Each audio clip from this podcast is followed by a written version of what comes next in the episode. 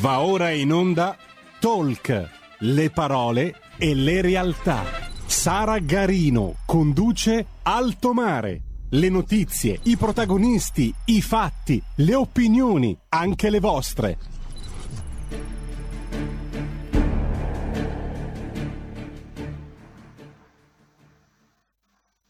Buongiorno, buongiorno e benvenuti ad una nuova puntata di Alto Mare.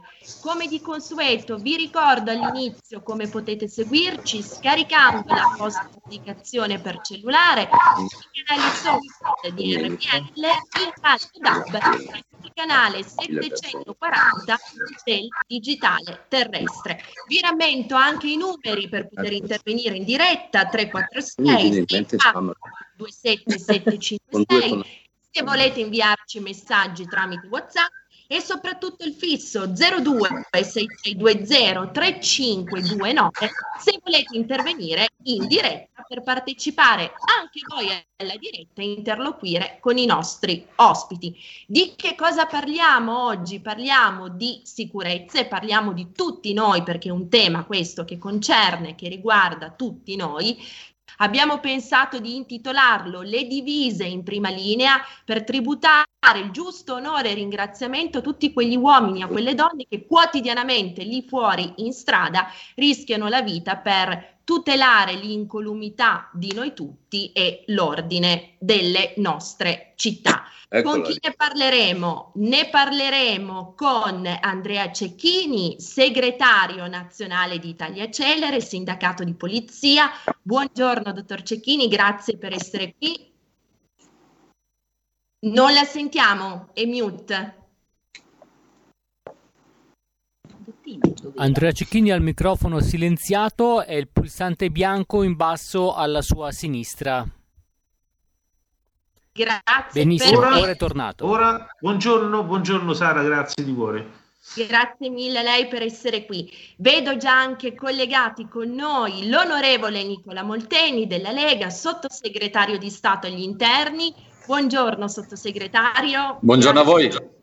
Grazie mille per essere qui. E poi vedo naturalmente il nostro direttore editoriale di Libero, Vittorio Feltri. Buongiorno, è sempre Buongiorno, un onore poterla ospitare. Grazie, direttore. Grazie. Allora, dottor Cecchini, io comincerei da lei. Per cortesia, vuole in un minuto, un minuto e mezzo dettagliarci quelli che dal suo osservatorio, quindi in medias res, ritiene gli ostacoli più urgenti che impediscono oggi alle forze di polizia, alle forze dell'ordine di esercitare al meglio quello che è il loro dovere, quello che lo Stato richiede loro di fare? E di nuovo mute. Perfetto. Anzitutto saluto con molto piacere il direttore Feltri e l'onorevole Molteni. Eh, sono veramente orgoglioso di partecipare a questa diretta oggi per poter dire il nostro punto di vista, il nostro punto di vista è un paradosso. Io parto dal paradosso. Oggi in Italia tutti rivendicano diritti. Tutti. Noi rivendichiamo paradossalmente il dovere di lavorare bene. E questo è un paradosso in Italia. Perché? Che se io parto da questo assioma che è successo sabato pomeriggio a Roma via Mazzala, se armato di coltello, allontanandosi, avesse ferito qualcuno o anche ucciso qualcuno o volendo anche un poliziotto, oggi staremo a parlare di omissioni da parte delle forze dell'ordine. E questo è ancora più grave, il fatto che l'opinione pubblica, come ho detto anche l'altra volta nell'altra diretta, stia eh, puntando il dito contro degli operatori che hanno lavorato bene, tutelando sia l'avventore con il coltello, sia i presenti che si erano messi ai margini della scena, chiamiamola della scena.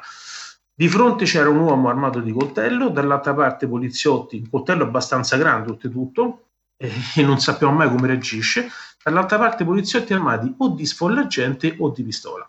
E noi abbiamo quelle armi, siamo qui come lo diciamo da tempo, a rivendicare, sappiamo che il Dipartimento sta lavorando il taser, siamo qui a rivendicare che cosa? E lo strumento, il taser, e l'aspetto normativo, il protocollo operativo, perché il taser senza protocollo normativo purtroppo serve a ben poco.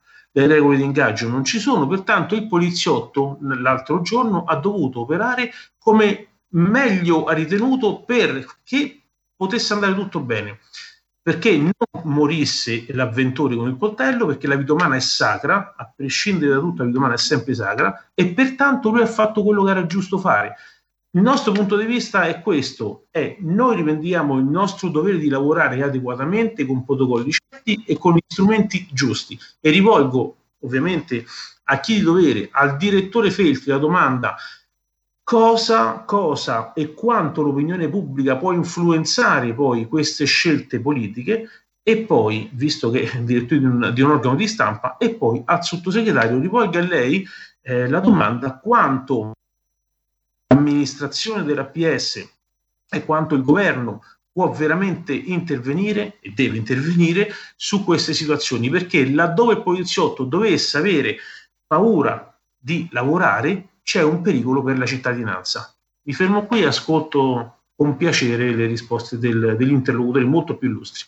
Perfetto, grazie infinite dottor Cecchini perché grazie ci ha già fornito tutta una vasta serie di spunti e grazie soprattutto per aver subito legato il discorso, il tema della comunicazione così centrale, così importante. Ecco, tra l'altro rubo ancora qualche secondo prima di dare la parola al direttore Feltri, visto che si parla di comunicazione, per ringraziare l'ufficio stampa di Italia Celere nella persona di Claudio Verzola, grazie al quale abbiamo potuto organizzare la diretta di oggi. Allora, direttore Feltri, eh, raccogliendo il suggerimento, la riflessione del dottor Cecchini, perché? Perché i poliziotti vengono giustamente considerati eroi solo quando aiutano delle persone più anziane, salvano magari dei randaggi o peggio muoiono per strada e invece diventano dei barbari esaltati torturatori quando per difenderci usano i mezzi e gli strumenti che la legge pone in capo a loro? Io penso che la maggior parte degli italiani siano, diciamo, eh, a fianco eh, delle forze dell'ordine, specialmente della, della, polizia e dei carabinieri. Perché? Eh, perché svolgono un lavoro non solo delicato, ma che è volto a proteggere la cittadinanza, la quale è consapevole di questo e quindi non, eh, difficilmente, difficilmente partono delle critiche da parte della, della, massa. Le critiche avvengono quasi sempre in sede politica. Da quando poi esiste il cosiddetto politicamente corretto, che per me è politicamente corrotto, allora immediatamente si è pensato anche di introdurre il reato di tortura, cioè se un poliziotto esercita davanti a una situazione di emergenza anche la forza e deve farlo obbligatoriamente, ecco che eh, corre il pericolo di essere condannato per tortura magari solo perché tiene fermo uno per i polsi, per dire, adesso faccio degli esempi idioti, però la situazione è questa, è la politica, è il governo, è il Parlamento che deve tutelare anzitutto le forze dell'ordine, perché non sono lì a divertirsi, a giocare a scacchi, sono quasi sempre per strada, intervengono quasi sempre molto eh, puntualmente, rischiano la vita e a proposito di sacralità della vita, non è sacra solo quella dei cittadini, ma anche quella dei poliziotti, per cui è ovvio che si debbano difendere e reagire nel modo opportuno. È chiaro che se noi non ci mettiamo in testa questi concetti non riusciamo a capire il lavoro delicato, difficile, difficilissimo e anche rischioso eh, degli agenti e soprattutto di quelli che stanno in strada, fanno il pronto intervento. Insomma, io sono dalla parte delle forze dell'ordine e quando succede qualche cosa il mio istinto e anche il mio cervello, quel poco che ho, vanno subito eh, in difesa di questa gente che peraltro, devo dire, ha uno stipendio ridicolo. Di già che ci sono, vorrei dire che anche i vigili del fuoco, che sono bravissimi, che sono bravissimi, pagati malissimo, fanno dei sacrifici enormi e nessuno, e nessuno li, li tiene in considerazione. Sono veramente indignato. Grazie, grazie direttore per queste parole assolutamente importanti. Riflettevo mentre la sentivo parlare, dicevano i buoni vecchi latini, dato che con lei siamo soliti, eh, come dire, eh, lasciarci andare anche in aforismi adagi latini, si vis pacem parabellum, no? Quindi se si vuole mantenere la pace, eh, necessario eh, bisogna attrezzarsi bene. eh, in effetti proprio ieri scrivevo una cosa che riguarda i giovani che fanno diciamo delle risse per strada adesso no? c'è questa moda eh, e, e, allora eh, sento dire eh, eh, mala tempora currunt no? ma in mala tempora currunt da 2000 anni quindi vuol dire che 2000 anni fa eravamo delle bestiacce come lo siamo adesso non è che siamo peggiorati siamo uguali l'umanità non cambia mai fa sempre schifo Ecco, guardi, direttore Feltri, anche lei ci ha, lan- ci ha, lanciato un sacco di spunti. Sentiamo subito il sottosegretario Molteni. Eccomi. Ovviamente eh, ringrazio Andrea, Andrea Cecchini che conosco, eh, con, cui siamo, con cui spesso ci interloquiamo e saluto con grande affetto il grande direttore Feltri che fa sempre analisi assolutamente eh, lucidi e eh, assolutamente corrispondenti a quella che sono la realtà dei fatti. Io ho l'onore e la fortuna eh, di stare al Ministero dell'Interno, di avere la delega eh, alla pubblica sicurezza e di occuparmi del mondo della grande famiglia eh, della, della, Polizia di Stato e delle forze dell'ordine. Innanzitutto... Mi scusi solo un secondo, di, direttore se riesce a rimanere con noi ancora 5 minuti. Guardi, purtroppo io vi chiedo scusa, vi ascolto molto volentieri ma siccome a quest'ora devo decidere alcune cose e ho della gente fuori che aspetta per fare la chiacchierata del giorno, io sono costretto, ringraziandovi, eh, a salutarvi, augurandovi una buona estate, dalle vostre parti l'estate è sempre buona. Ecco, grazie, grazie infinite di, direttore per questo spazio che ci ha riservato anche oggi e per tutti gli spunti che ci ha lanciato. Li svilupperemo nel corso della puntata con Andrea Cecchini e con il sottosegretario Molteni. Alla prossima volta, grazie, grazie mille, un abbraccio. A voi. Sott- sottosegretario, mi scusi Scusi se l'ho interrotta, prego. Sì, eh, toccavamo il tema della sicurezza. Ovviamente per poter avere sicurezza, che è sicuramente un bene primario, un bene fondamentale dei cittadini, i cittadini hanno il diritto e hanno il dovere eh, di vivere sicuri, di, di, vivere sicuri nelle proprie città, di vivere sicuri nelle proprie case, di prendere in sicurezza un treno, un autobus o di stare sicuri nelle proprie piazze, perché i cittadini possano essere sicuri, evidentemente dovere, obbligo e compito della politica è far sì che chi garantisce, chi deve garantire la sicurezza ai cittadini lo possa fare evidentemente nelle condizioni migliori, cioè compito e dovere della politica è mettere i rappresentanti delle forze dell'ordine. Io lo dico chiaramente, io non ho paura e non mi spaventano quelli che indossano una divisa, anzi nei confronti di chi eh, indossa una divisa bisogna avere onore e rispetto, perché chi indossa una divisa rappresenta lo Stato e chi mette le mani addosso a un poliziotto mette le mani addosso a un pezzo di Stato e quindi difendere le forze dell'ordine dif- vuol dire difendere lo Stato, io credo che sia compito e dovere della politica mettere i nostri rappresentanti delle forze dell'ordine nelle condizioni di poter fare sempre bene e sempre meglio quel lavoro straordinario a servizio, a beneficio del paese che quotidianamente fanno, spesso e volentieri eh, in silenzio. Quindi io sentivo prima Andrea che giustamente citava l'ultimo caso clamoroso di cronaca, quello che si è verificato eh, sabato, sabato, pomeriggio, sabato sera in via, via Marsala presso la stazione Termini eh, a Milano, eh, dove emergono eh, Roma dove emergono alcuni eh, dati di fatto importanti. Primo, la serietà e la professionalità dell'intervento da parte delle forze di polizia che sono intervenute. Eh, secondo, il tempismo e l'immediatezza di intervento da parte delle forze dell'ordine. Eh, l'utilizzo assolutamente in modo corretto dei protocolli per poter tentare di eh, fermare e di bloccare eh, un immigrato irregolare eh, la cronaca dimostra, poi una verifica che è stata fatta, stiamo parlando di un immigrato irregolare che doveva essere espulso dal nostro territorio che brandendo un coltello ha minacciato non soltanto dei turisti all'interno della stazione, ma che ha minacciato esattamente le stesse forze di polizia. Quindi il tema del taser, eh, che è uno strumento non di offesa, ma è uno strumento di difesa, è uno strumento che ha la funzione di limitare il movimento muscolare e quindi di poter bloccare, di fermare un avventore munito, come in questo caso di un coltello, è uno strumento indispensabile eh, che deve essere evidentemente una priorità nella dotazione eh, de, de, degli strumenti eh, a disposizione delle forze dell'ordine e io credo che ormai i tempi possano definirsi maturi affinché il taser eh, con l'utilizzo anche di alcune bodycam che sono altrettanto fondamentali perché possano dare la, la rappresentazione istantanea e simultanea di quello che avviene a tutela e a garanzia del poliziotto eh, credo che siano due strumenti assolutamente fondamentali e io credo che eh, da qui a poco, eh, dopo un iter di gestazione che dura ormai dal 2014, si discute di taser dal 2014, dopo una sperimentazione positiva che è stata fatta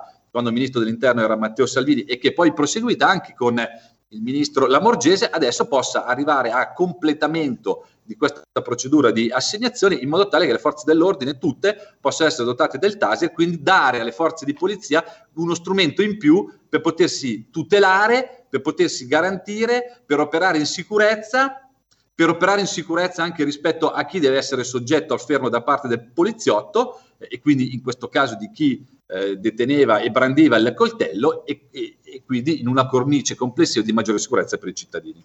Quindi uno strumento in più con delle regole di ingaggio precise in maniera tale che anche queste vadano a tutelare l'operato delle forze dell'ordine. Questo è lo scopo e questo è, è evidentemente eh, il, eh, la necessità dell'utilizzo del taser. Ovviamente c'è anche un pezzo di politica, giustamente prima lo diceva il direttore, eh, la politica deve, deve tendere alla, alla, difesa, alla salvaguardia, alla protezione del bene e sicurezza. Eh, sul tema della sicurezza, sul tema della difesa dei nostri uomini in divisa, la politica non si deve dividere, anche se però purtroppo ci sono pezzi di politica, eh, che io chiamo il partito dell'antipolitica, che anziché stare dalla parte del poliziotto stanno dall'altra parte.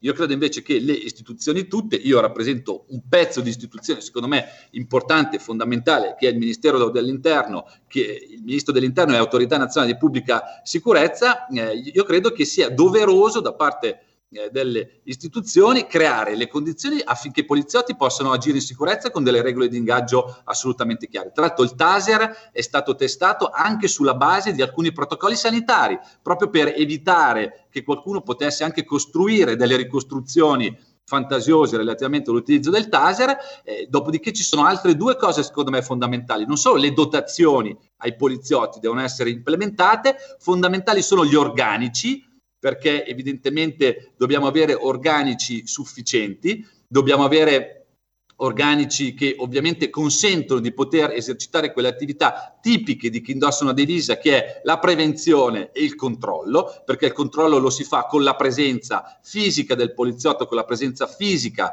eh, delle volanti e poi con la difesa dei presidi di sicurezza. Noi i presidi di sicurezza, cioè le questure, i commissariati e i presidi di specialità, che nessuno cita, pensiamo alla stradale, pensiamo alla ferroviaria, pensiamo eh, alla polizia, ai presidi della polizia postale, che svolgono ruoli fondamentali nel grande mondo della sicurezza, devono essere difesi, mantenuti e non devono essere razionalizzati e chiusi, perché ogni presidio di sicurezza che viene tolto dal territorio è un punto di riferimento in meno che viene tolto dal territorio territorio e un presidio in meno è un simbolo di debolezza dello Stato. Se io tolgo un presidio di sicurezza sul territorio, lo Stato arretra rispetto alla lotta al crimine. E invece la lotta al crimine deve essere costante, continua, con una presenza importante. E quindi l'orientamento che noi diamo, anche ascoltando le intuizioni, i consigli, i suggerimenti in un'ottica di sinergia e di collaborazione con i sindacati di polizia, Andrea rappresenta un sindacato di polizia col quale interloquiamo costantemente col suo come con tanti altri, con un gioco di squadra a difesa del poliziotto, a difesa della sicurezza, perché difendere il poliziotto e difendere la sicurezza vuol dire difendere lo Stato. Assolutamente, assolutamente. Dottor Cecchini, Allora, io con molto piacere ringrazio Nicola Molteni eh, perché so il lavoro eh, all'Agre molto, molto, eh, molto, molto speso bene eh, che fa eh, lui stesso e chi è con lui. Eh, so che la scuola di governo al Ministero dell'Interno è molto impegnata su questi temi e io sono sincero, ho preso appunti e l'onorevole parlava perché perché ho preso punti? Perché noi lavoriamo su questi aspetti. Noi è vero che siamo un sindaco di polizia, però lavoriamo tutti in strada. E quindi noi ci confrontiamo con eh, la forza politica, che in questo caso è rappresentata da loro, eh, perché? Perché abbiamo necessità di portare le nostre non esigenze, perché non sono esigenze personali del poliziotto, non vengo qui a reclamare più soldi, no. Noi siamo una doppia interfaccia, nella tutela del poliziotto tuteliamo il cittadino. Ora io l'esempio che ha portato eh, il caro Nicola Molteni del, di quello che è successo sabato a Roma, eh, vorrei fare un passaggio molto tecnico, però molto spendibile. prevenzione e repressione. In quella pochissimi secondi, in quella manciata di secondi, il collega, ah, i, i colleghi hanno attuato una sorta di prevenzione dovevano evitare che l'avventore con il coltello, quindi armato, potesse andare ad arrecare danni a terzi, oltre che a loro, ma a terzi ed anche a se stesso. E poi hanno attuato la repressione, ossia fermarlo, attenzione, non la repressione fisica né eh, con forza, ma la repressione si intende repressione per assicurare alla giustizia chi commette reati. Queste sono le funzioni del poliziotto, che sono state perfettamente messe in atto da dei poliziotti, sebbene non avessero gli strumenti adeguati, sebbene non avessero dei protocolli operativi né regole di ingaggio. Quello che voglio far capire è che i poliziotti che sono intervenuti in quel frangente erano in divisa, erano della, Polf- della Polfer, come ha nominato giustamente Nicola prima, della polizia di specialità, c'erano anche i colleghi dell'autoradio. In tutto questo marasma, io venerdì, giorno prima, ero a via Marsala, poteva succedere anche a me libero dal servizio.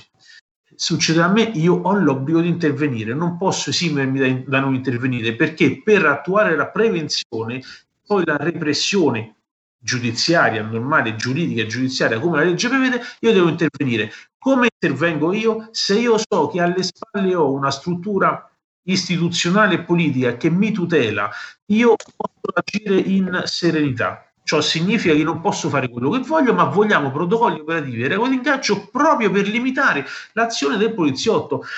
Perché allo stesso momento, mentre noi sappiamo che possiamo andare a fare il nostro lavoro, sappiamo che il cittadino ha la certezza che il poliziotto oltre non può andare non rivendicheremo mai gli errori da parte dei poliziotti, quelli fatti in sorta di abuso, perché purtroppo può essere, è successo nel passato, e chi sbaglia paga, ma chi sbaglia è il soggetto, non è l'istituzione polizia, l'istituzione certo. polizia, l'istituzione carabinieri, guardia di finanza, eccetera, eccetera. Sbaglia il soggetto, non, la polizia è come anche i carabinieri, le forze dell'ordine sono istituzioni giuste, giuste e perfette per la loro costruzione. È normale che il poliziotto può sbagliare, ma per evitare che sbagli vogliamo queste regole e questi strumenti. Quindi ecco, io sono felice, ripeto, ho preso molti appunti. Quello che chiedo è una cosa, un'attenzione particolare da parte della nostra amministrazione e da parte anche della politica. Ultimamente, negli ultimi anni, si vede molto facilmente, purtroppo, e sempre più spesso, che eh, il poliziotto che è bravo è quello che finisce sui giornali, è quello che va a salvare l'animaletto, quello che prima tu stessa hai detto Sara, dal mio comunicato stampa dell'altro giorno, salva l'animaletto, salva l'anziano, sono tutte cose che appartengono alla sicurezza quindi anche quello fa parte della sicurezza. Non è possibile però che lo stesso poliziotto che adesso salva per esempio so, la tartaruga e quindi è bravo per l'opinione pubblica, fra mezz'ora interviene per una rapina e quindi rischia di finire e sotto processo, se sbaglia è giusto che ci vada, e in ospedale. E quindi l'assurdo è che le nostre facce vengono sparate in tv anche dagli stessi giornali, dagli stessi media, quando, quando succede che il poliziotto fa un'opera che piace alla gente quindi è questo che, che noi cerchiamo di richiamare. Noi non vogliamo che sia un paese dell'apparenza. Infatti. Dottor Giannini, se mi consente voglio richiamare una frase assolutamente evocativa e sintomatica che ha scritto nel merito. Nel paese dell'apparenza, scrive lei, spopola l'antipolizia e si preferisce il bello all'efficacia. Dice tutto. Eh, io ho, me, ho, scritto quella frase che poi noi tra di noi, nella nostra organizzazione sindacale, ma con i colleghi per strada, parliamo sempre di questo. Noi mh, possiamo anche essere non belli a vederci, però dobbiamo essere belli a vederci perché rappresentiamo lo Stato e siamo orgogliosi di indossare la divisa e bene. Quindi è un orgoglio oltre che un dovere. Però non ci si può limitare a quello. Non ci si può limitare a quello perché quando poi dopo ci si limita all'apparenza, tutto il resto non conta più niente, a noi interessa la sostanza. Sostanza significa lavorare bene. Io non sono qui a rivendicare un diritto, paradossalmente, ma un dovere. Cioè noi dobbiamo lavorare bene, quello che adesso non si può fare in Italia. Però sappiamo che gli interlocutori in questo momento ci ascoltano, abbiamo la possibilità di farci ascoltare. Io nel mio passaggio ho parlato anche del partito dell'antipolizia, invece Nicola ha parlato del partito dell'antipolitica. Io parlo del partito dell'antipolizia perché negli ultimi anni arrivare a dire che un poliziotto con uno sguardo può torturare un cittadino è, non è, è, un pregiudizio che si va a costituire prima ancora del fatto reale. E questo non è possibile, perché io come faccio a lavorare tranquillamente e serenamente se poi nello stesso momento in cui lavoro so che se per caso respiro male l'avventore, il tizio, la persona che ho di fronte potrebbe venirmi a denunciare, andarmi a denunciare per una tortura psicologica. E questa certo. è l'antipulizia. I partiti che non hanno un nome, attenzione, eh, si mettono altri nomi, se ne sveglia qualcuno all'improvviso. Partito intendo strutture, strutture di persone che si organizzano per dire queste cose, andare a manifestare contro i poliziotti perché abusano e torturano. Chi sbaglia il poliziotto, non sbaglia l'istituzione. Certo, non fare di tutta l'erba un fascio, potremmo dire. E, e per concludere questo primo blocco, prima di dare spazio a una brevissima pausa pubblicitaria, sublegge Libertas. Sempre. Sempre, sempre, sempre, sempre. sempre. Un minuto di pausa pubblicitaria e poi ci ritroviamo qui con Andrea Cecchini di Italia Celere e con il sottosegretario Nicola Molteni. Grazie. Porta con te ovunque RPL la tua radio. Scarica l'applicazione per smartphone o tablet dal tuo store o dal sito radiorpl.it. Cosa aspetti?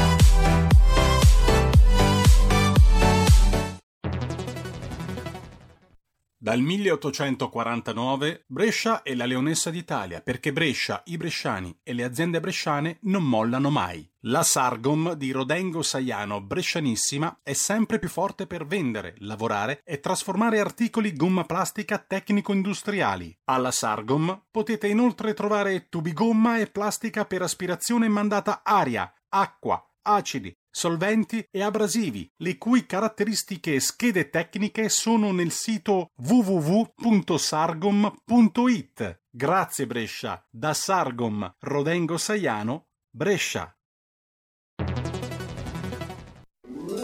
Stai ascoltando RPL. La tua voce libera, senza filtri né censura. La tua radio. Rieccoci, rieccoci, bentrovati, secondo blocco di Alto Mare, divise in prima linea. Abbiamo con noi oggi Andrea Cecchini, segretario nazionale Celere, sindacato di polizia, e il sottosegretario di Stato agli interni Nicola Molteni. Sottosegretario, ripartiamo per questo secondo blocco proprio da lei. Lei parlava prima della assoluta necessità della cogenza della presenza fisica. Mi piace ricordare, questa è una delle battaglie storiche della Lega, che grazie soprattutto all'impegno della Lega in questo governo per il prossimo periodo estivo, quindi dal 19 luglio al 5 settembre, sui nostri territori, in 65 province italiane, avremo un dispiegamento di 2300 unità in più, quindi uomini, donne della Polizia di Stato, dei Carabinieri, della Guardia di Finanza, che sui territori andranno a tutelare la sicurezza e a dare, mi lasci dire, anche in un periodo particolare, no? quello delle, delle vacanze estive, un periodo di turismo in un anno particolare, tra l'altro questo del, possiamo dire, post-Covid, insomma, tra virgolette facendo i debiti scongiuri. Ecco, dare questo senso di sicurezza, di presenza fisica, di presidio del territorio è un qualcosa a cui po- col- colpevolmente pochi pensano, pochi dicono, ma che è assolutamente fondamentale. È fondamentale la presenza fisica dell'u- dell'uomo in divisa, della volante, il lampeggiante sono già di per sé dei deterrenti rispetto, rispetto al crimine. Ci sono alcuni reati che evidentemente pensiamo ad esempio ai furti eh, che devono essere eh, soggetti a prevenzione, quindi la presenza, il controllo del territorio, eh, l'uomo sul territorio, la gente, la volante rappresenta un deterrente assolutamente fondamentale. Credo che compito della politica, noi l'abbiamo attuato eh, prima al, al governo quando ministro dell'interno era Matteo, è stato Matteo Salvini con un massiccio eh, operazione di implementazione delle forze dell'ordine. Vi do alcuni dati, Andrea li conosce eh, per quanto riguarda la Polizia di Stato. Oggi nella Polizia di Stato abbiamo qualcosa come 97.800 uomini. Eh, ante legge Madia, eh, che è stata una legge sciagurata, eh, gli uomini della Polizia di Stato dovevano essere 117.000 eh, sono stati tagliati a 107.000. Cosa vuol dire? Vuol dire che mancano come minimo 10.000 uomini, in teoria ne mancherebbero 20.000. Quindi noi per poter avere gli organici al completo eh, dovremmo fare assunzioni almeno per altri 10.000 uomini. Quindi compito e dovere della politica è quello di continuare a investire ogni anno in assunzioni straordinarie. Ehm, da qui al 2030 vanno in pensione, da qui al 2030 vanno in pensione 40.000 poliziotti. Mediamente ogni anno ne vanno in pensione dai 3 ai 4.000, quindi lo sforzo deve essere uno sforzo eh, importante per avere poliziotti, ma soprattutto anche in modo particolare per avere poliziotti giovani. Eh, l'età media della polizia italiana è una delle più alte in Europa, abbiamo una media di 47-48 anni e siccome il crimine evolve, purtroppo, anche la capacità ovviamente della polizia di poter eh, seguire i risvolti e le vicende criminali deve essere tale per cui abbiamo bisogno di poliziotti eh, giovani e freschi ai quali ovviamente si coniuga eh, l'esperienza, la capacità, la competenza acquisita nel corso degli anni sul campo. Quindi eh, questa crescita deve essere costante e continua con immissioni, con concorsi, eh, con lo scorrimento delle graduatorie, laddove ci sono eh, situazioni complicate come quella che si è verificata l'ultimo anno, dove purtroppo per il Covid i concorsi sono stati abbastanza contenuti e soprattutto con alcuni sforzi particolari, come citavi te prima, eh, lo sforzo che viene fatto dal Ministero, che viene fatto dal Dipartimento, dal capo della Polizia in questi mesi estivi proprio per garantire il territorio, per garantire il turismo, per avere un turismo di qualità. E per avere un turismo di qualità noi dobbiamo avere i territori controllati e la possibilità di poter vivere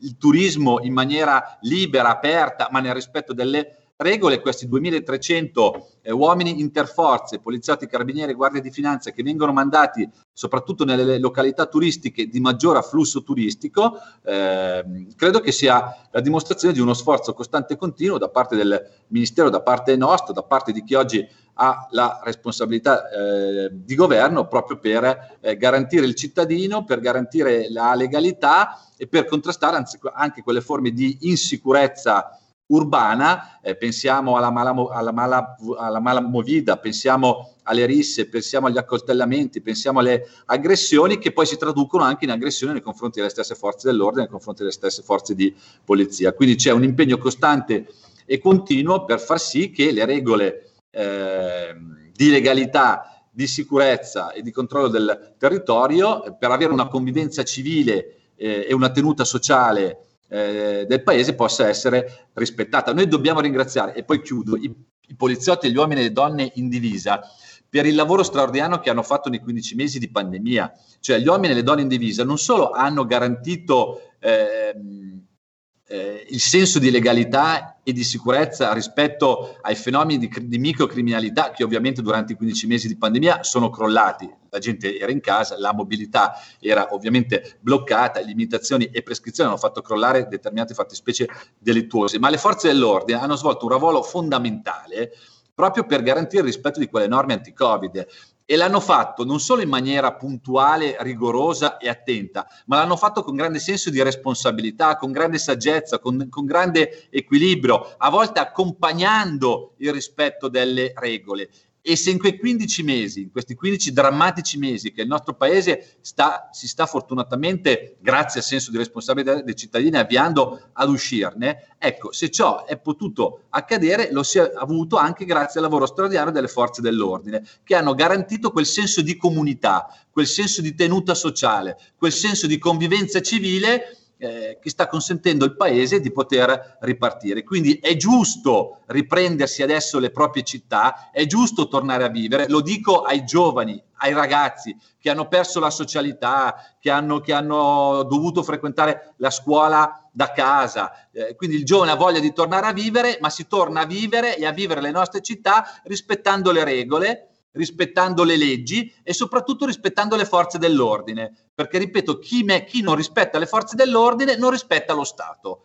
Eh, e quindi cito l'ultima cosa che abbiamo fatto e ne vado orgoglioso quando con Matteo Salvini abbiamo introdotto nel, de- nel decreto sicurezza eh, 2 una norma importante. Prima sputare sulla divisa non era considerato un reato, si poteva tranquillamente infangare una divisa, mettere le mani addosso a un poliziotto o sputare su una divisa, quel fatto era ritenuto un fatto di tenue rilevanza e quindi archiviabile. Noi co- abbiamo introdotto una norma che stabilisce che cosa? Che mettere le mani addosso a un poliziotto o sputare su una divisa non è un fatto di lieve entità, ma è un fatto grave e deve essere giustamente giudicato, perché, perché il poliziotto non è il pungible eh, del, eh, di chi decide di andare in una manifestazione eh, le manifestazioni vanno fatte, però devono essere ovviamente fatte nel rispetto di tutte quelle regole eh, di, di, convivenza e soprattutto nel rispetto del lavoro eh, sacrosanto, fatto in silenzio, fatto quotidianamente, senza clamori, senza titoli sui giornali, che è il lavoro che gli uomini e le donne in divisa ogni giorno compiono per il bene del nostro paese.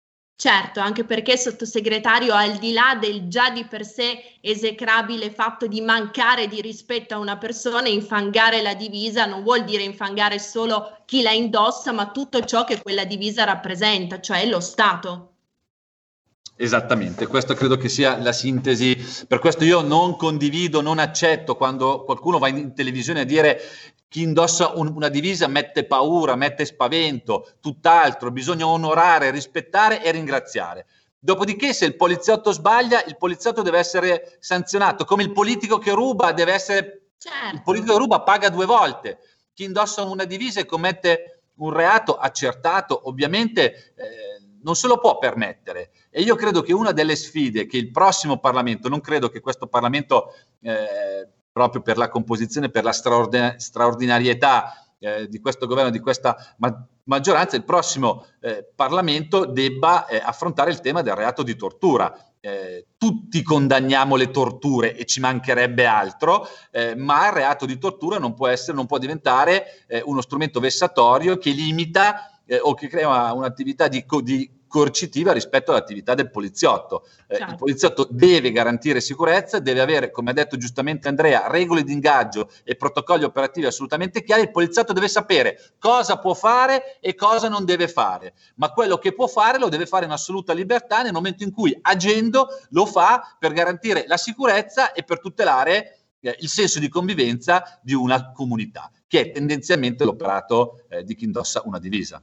Certo, e torniamo al discorso di prima che promuoveva anche il dottor Cecchini, non bisogna fare di tutta l'erba un fascio, se all'interno del classico canestro di mele ce n'è una marcia, non per questo bisogna permettersi di buttare via l'intero canestro o di dire che in valore assoluto le mele sono un frutto cattivo. Alla fin fine ritornano quei semplici discorsi di buon senso, buon senso, quindi un termine, una parola che in questi anni più e più volte la Lega ha ripreso, ma che purtroppo ancora oggi sembrano, come dire, non così battuti sicuramente dal grosso della, della comunicazione, dal mainstream, che come sottolineava per l'appunto eh, Cecchini, dice a sproposito tante cose, ma non dice le cose che, avrebbe, che bisognerebbe dire, che avrebbe senso dire.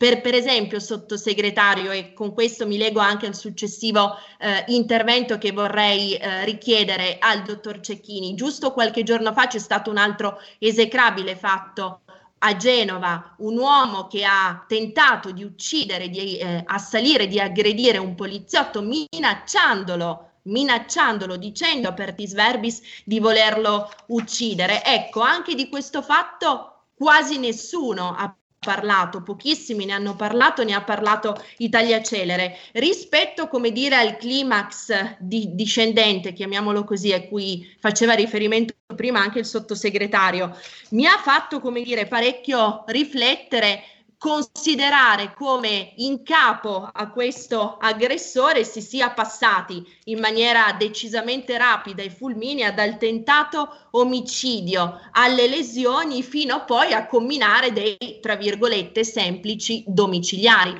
E stiamo parlando di una persona che ha ferito un poliziotto, un poliziotto a cui sono stati dati 21 giorni di prognosi. Dottor Cecchini. Stava parlando l'onorevole? No? No, no, parli, parli pure. Ah, ok, ho capito che la domanda era per lui. Allora, anzitutto mi ricollego velocemente a quello che ha detto il caro Nicola Molteni. Eh, io vorrei che Nicola un giorno facesse il sindacalista per la polizia, perché parla da poliziotto, parla da sindacalista della polizia. E, lo conosco da un po' di tempo, con lui mi confronto spessissimo, forse quasi quotidianamente, quando ci sono fatti importanti sulla situazione di sicurezza. E sentire queste parole, io ho preso appunti, ripeto, sentire queste parole eh, mentre un sottosegretario parla eh, dà un clima di distensione e di serenità per le forze dell'ordine. Sapere che ci sarà un aumento dell'organico, ma già lo, sapevo perché, eh, già lo sapevo perché lui già me l'aveva detto, come ha detto a tutti gli altri sindacati con cui lui si confronta quotidianamente. E, e per noi è importante sapere che ci sarà un, un numero importante di poliziotti che andranno a presidiare i centri estivi, eh, è importante che ci sarà un aumento del personale per arrivare ad una quota che ci permetterà a noi di andare in pensione tra qualche anno sereni. L'età media è molto alta, però giustamente oggi abbiamo di fronte un, un ragazzo con un coltello a 20 anni o anche la, la, diciamo non me, meno ragazzo a 60 anni, però dobbiamo essere pronti e reattivi. Queste cose spetta alla istituzione PS, Polizia e al Ministero dell'Interno gestirle. E quindi siamo contentissimi di sentire queste cose. Siamo contentissimi perché, e ci colleghiamo al fatto di Genova, per esempio, eh, in quel fatto specifico, vedete, è facilissimo, e questo è il paradosso di cui parlavo prima, passare in un secondo da eh, ospedale a tribunale.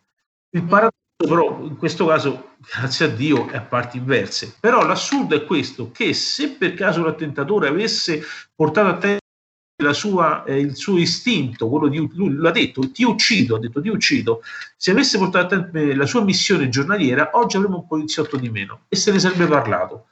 Non se ne parla, eppure il poliziotto, perché non se ne parla? Perché il poliziotto è salvo e ha portato a termine la sua missione. Il poliziotto ha portato a termine la sua missione, che è quella di rappresentare degnamente lo Stato nel senso di giustizia, prevenendo affinché il tizio non portasse, arrecasse danno a terzi e reprimendo l'azione del tizio, assicurando la giustizia. E penso che l'equazione sia logica, è sempre lo stesso discorso.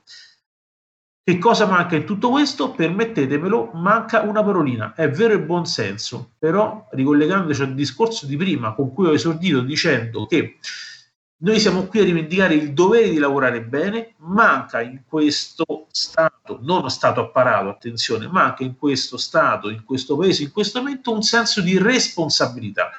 Perché il poliziotto che assume, che prende la pistola e spara per fermare un attentatore con un coltello molto grande, molto pericoloso, si assume una responsabilità in una frazione di un secondo. Ed è quello che dico sempre io. Feci anni fa un convegno con un magistrato e dissi a questo era sulla legittima difesa. Oltretutto la battaglia era subito dopo la battaglia che, oltretutto, se non sbaglio, qualche partito politico all'epoca l'opposizione portò in Parlamento, la legittima difesa.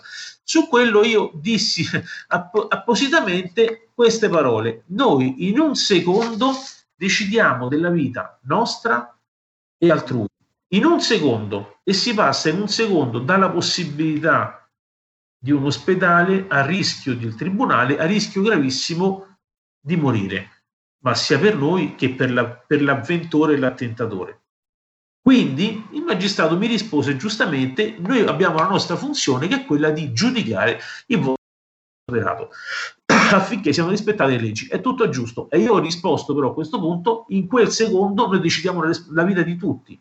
E allora dateci gli strumenti per decidere bene e per lavorare bene. Quindi noi ci assumiamo la nostra responsabilità con altissimo senso, con altissimo buon senso e senso di responsabilità, assumendocele tutte, perché ne rispondiamo da, solo noi. Eh eh, c'era un fondo che ha istituito il ministro Maroni, se non sbaglio, dopo il 2001, o forse il 2000, se non sbaglio, un fondo per le vittime eh, da azioni della polizia, un fondo di risarcimento in sede civile.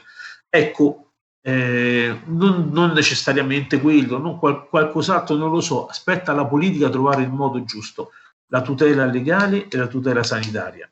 Se io mi prendo la responsabilità sulle mie spalle di rappresentare lo Stato italiano in un'azione di polizia che può essere fermare un malvivente con un coltello o fermare un attentatore con una bomba, per esempio, io devo essere tutelato dallo Stato italiano. Se sbaglio pago io, ma se sbaglio, diciamo perché ho abusato, se sbaglio nell'operare non posso pagare io da solo. Oggi i poliziotti eh, assumendosi la responsabilità, di, la responsabilità di quello operato, pagano tutto da soli. E il problema non è il fatto che stiamo a rivendicare qui i soldi, il problema è che vogliamo un apporto, un supporto da parte dello Stato.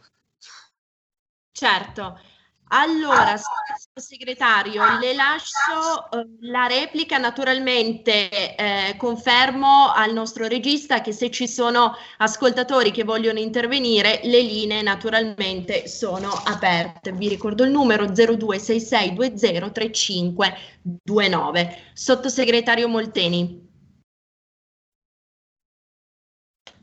Io sottoscrivo tutto quello che ha detto Andrea Andrea non parla da sindacalista, parla da poliziotto, parla da, da chi ogni, ogni, giorno, quotidianamente, mette la propria vita, rischia la propria vita, lui come tutti gli altri eh, uomini e donne della Polizia di Stato e delle Forze dell'Ordine per il bene della sicurezza dei cittadini. Io voglio ricordare, perché, perché io non faccio poliziotto, non sono un poliziotto, però ho l'onore di far parte di questa meravigliosa famiglia io ho avuto questa, questa doppia opportunità di, di, di, fare per due volte sottosegretario all'interno, sempre con la delega alla PS, e di toccare con mano questo mondo, eh, che è un mondo di, fatto di, di padri, di mariti, eh, di uomini e di donne che al mattino salutano il bimbo, la bimba, la moglie e non sanno poi se alla sera tornano a casa. E quindi quando, quando uno parla di un poliziotto, quando si cita un poliziotto, bisogna sempre sapere capire che dietro alla, alla divisa c'è una, una dimensione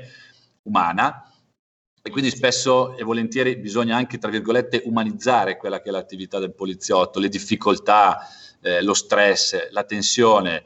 Eh, e io credo, e lo dico, ma non perché faccio il sottosegretario all'interno, che noi abbiamo la migliore polizia del mondo, per qualità, per competenza, per pratiche, per modelli operativi, per struttura, per organizzazione. Abbiamo un grande capo della polizia eh, che rappresenta degnamente tutto il mondo eh, della polizia. Abbiamo delle grandi istituzioni eh, la politica deve, deve, deve, fare le scelte giuste, eh, deve fare le scelte giuste per tutelare, come giustamente eh, diceva ricordava eh, Andrea, un'attività delicata. Il lavoro del poliziotto è un lavoro usurante. Stare in strada, stare in strada al caldo, al freddo, di giorno, di notte, eh, svolgere attività di OP, eh, svolgere determinati servizi esterni a Natale, a Pasqua, eh, sabato, domenica, è un'attività complessa, un'attività complicata e, e, e quindi credo che doverosamente eh, la politica, senza dividersi, senza litigare, senza demagogia, demagogie, senza strumentalizzazioni, deve, deve, deve, tentare di trovare tutte le soluzioni più opportune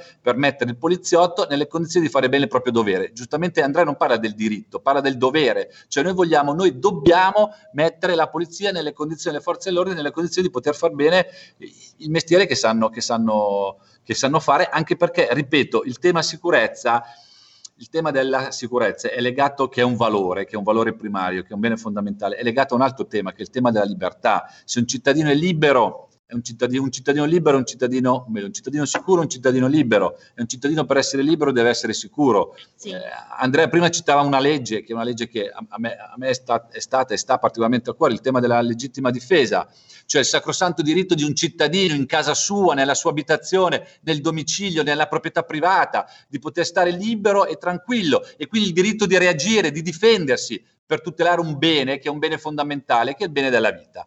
Ecco, quindi certo. io credo che continuare ad investire in sicurezza deve, deve, essere una priorità del governo. Siamo al governo come Lega anche per questo, anche per tenere alta la soglia di attenzione eh, nei confronti del bene, del bene della sicurezza e cerchiamo di fare del nostro meglio. Abbiamo dimostrato di saperlo fare molto bene con Salvini, ministro dell'interno, e oggi cerchiamo di dare un contributo di esperienza e di capacità, eh, mettendo la politica al servizio di chi onestamente, silenziosamente e dignitosamente garantisce la sicurezza dei cittadini italiani, cioè i nostri uomini e donne in divisa.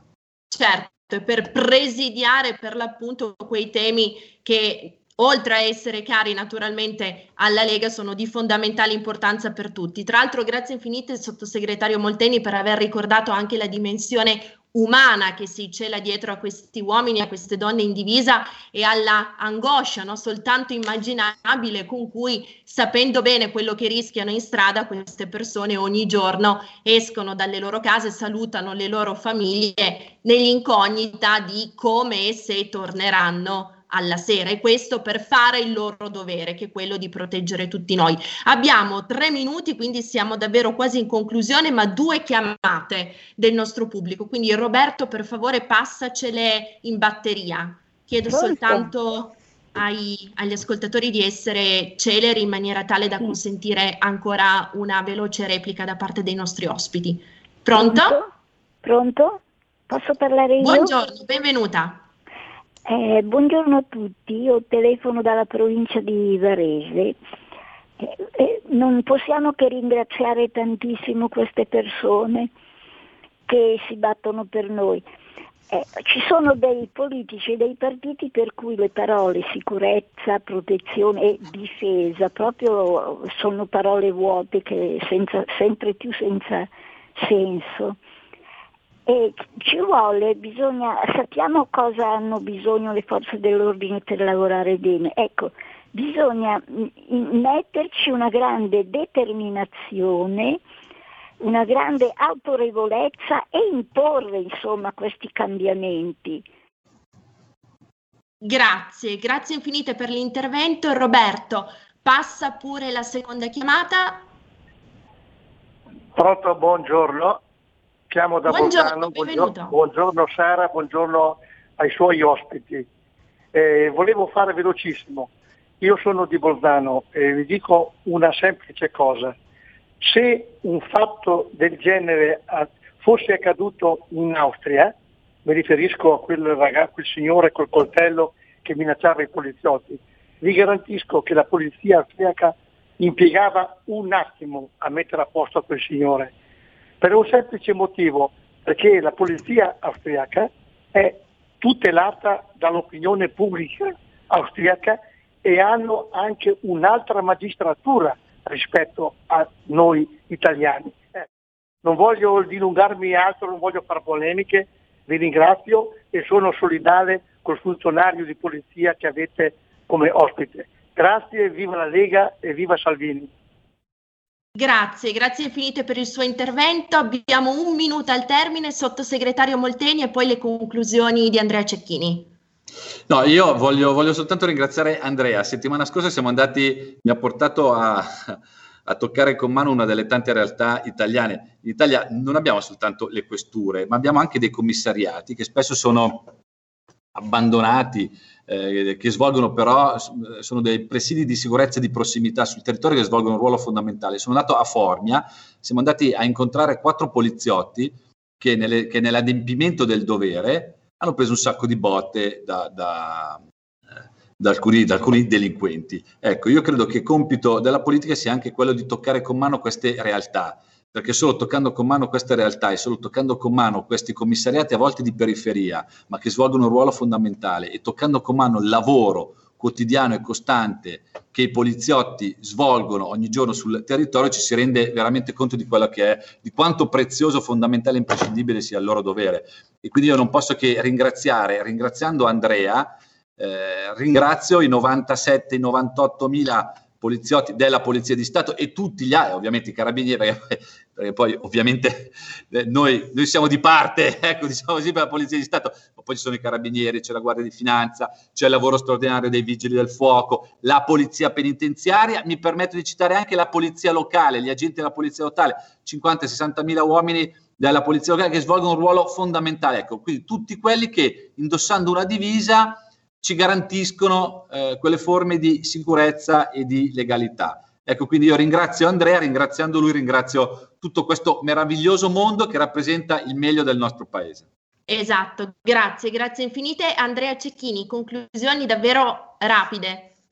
Velocissimo, allora la, la prima telefonata la signora che ha chiamato mi ha fatto emozionare una voce di una mamma che certamente fa sentire quanto vuole bene al figlio, ai figli. E siamo noi. Io lo dico sempre, noi siamo il popolo in divisa, cioè se ci vediamo, se vogliamo creare uno stereotipo di poliziotto non buono, che né appariscente, che non appaia bene, ma giusto, è il poliziotto in divisa il, che rappresenta il popolo. Noi siamo un popolo in divisa. Per questo Ultimo passaggio velocissimo, ringrazio ovviamente l'onorevole Nicola Molteni con cui continuiamo a confrontarci. Eh, è vero che ha toccato con mano una realtà particolare, quattro poliziotti malmenati da dei delinquenti. Io all'onorevole Molteni, lo dico pubblicamente, eh, ringrazio davvero di cuore a nome dei 97.000 poliziotti e anche di altri, tutte le forze dell'ordine e forze di polizia e chiedo ancora di accompagnarci in altre visite perché non, non, poco si sa però veramente gli uomini in divisa vogliono, hanno bisogno dal cuore di sentire la vicinanza delle istituzioni. E quindi io chiedo a Nicola, come ho già chiesto mh, privatamente, lo dico pubblicamente, accompagnaci, accompagnateci in queste visite, perché il poliziotto, io in primis, abbiamo bisogno di sentire la vicinanza di chi realmente prende un foglio e decide della nostra vita. Perché decidiamo noi della vita altrui in un secondo. Certo. Grazie, grazie, Sara, ad Andrea Cecchini e Italia Celere. Voglio soltanto aggiungere che per quanto concerne la, la, comunicazione abbiamo detto pochissimi ne parlano, ma noi come RPL, come Alto Mare ci siamo e ci saremo sempre perché siamo orgogliosi, voglio sottolinearlo, orgogliosi di tutti gli uomini e di tutte le donne che ogni giorno per strada rischiano la vita per proteggere noi tutti. Quindi l'unico modo per concludere questa, questa diretta, questa puntata è semplicemente quello che già ha promosso l'onorevole Molteni. Grazie, grazie. Grazie, grazie a voi. Sono altre parole. Grazie infinite al nostro pubblico, grazie al nostro Roberto Colombo in regia, a tutti voi che avete partecipato, buon proseguimento con i programmi di RPL, come dico sempre in chiusura, Grazie, alla prossima. Ciao Sara. Avete ascoltato Alto Mare.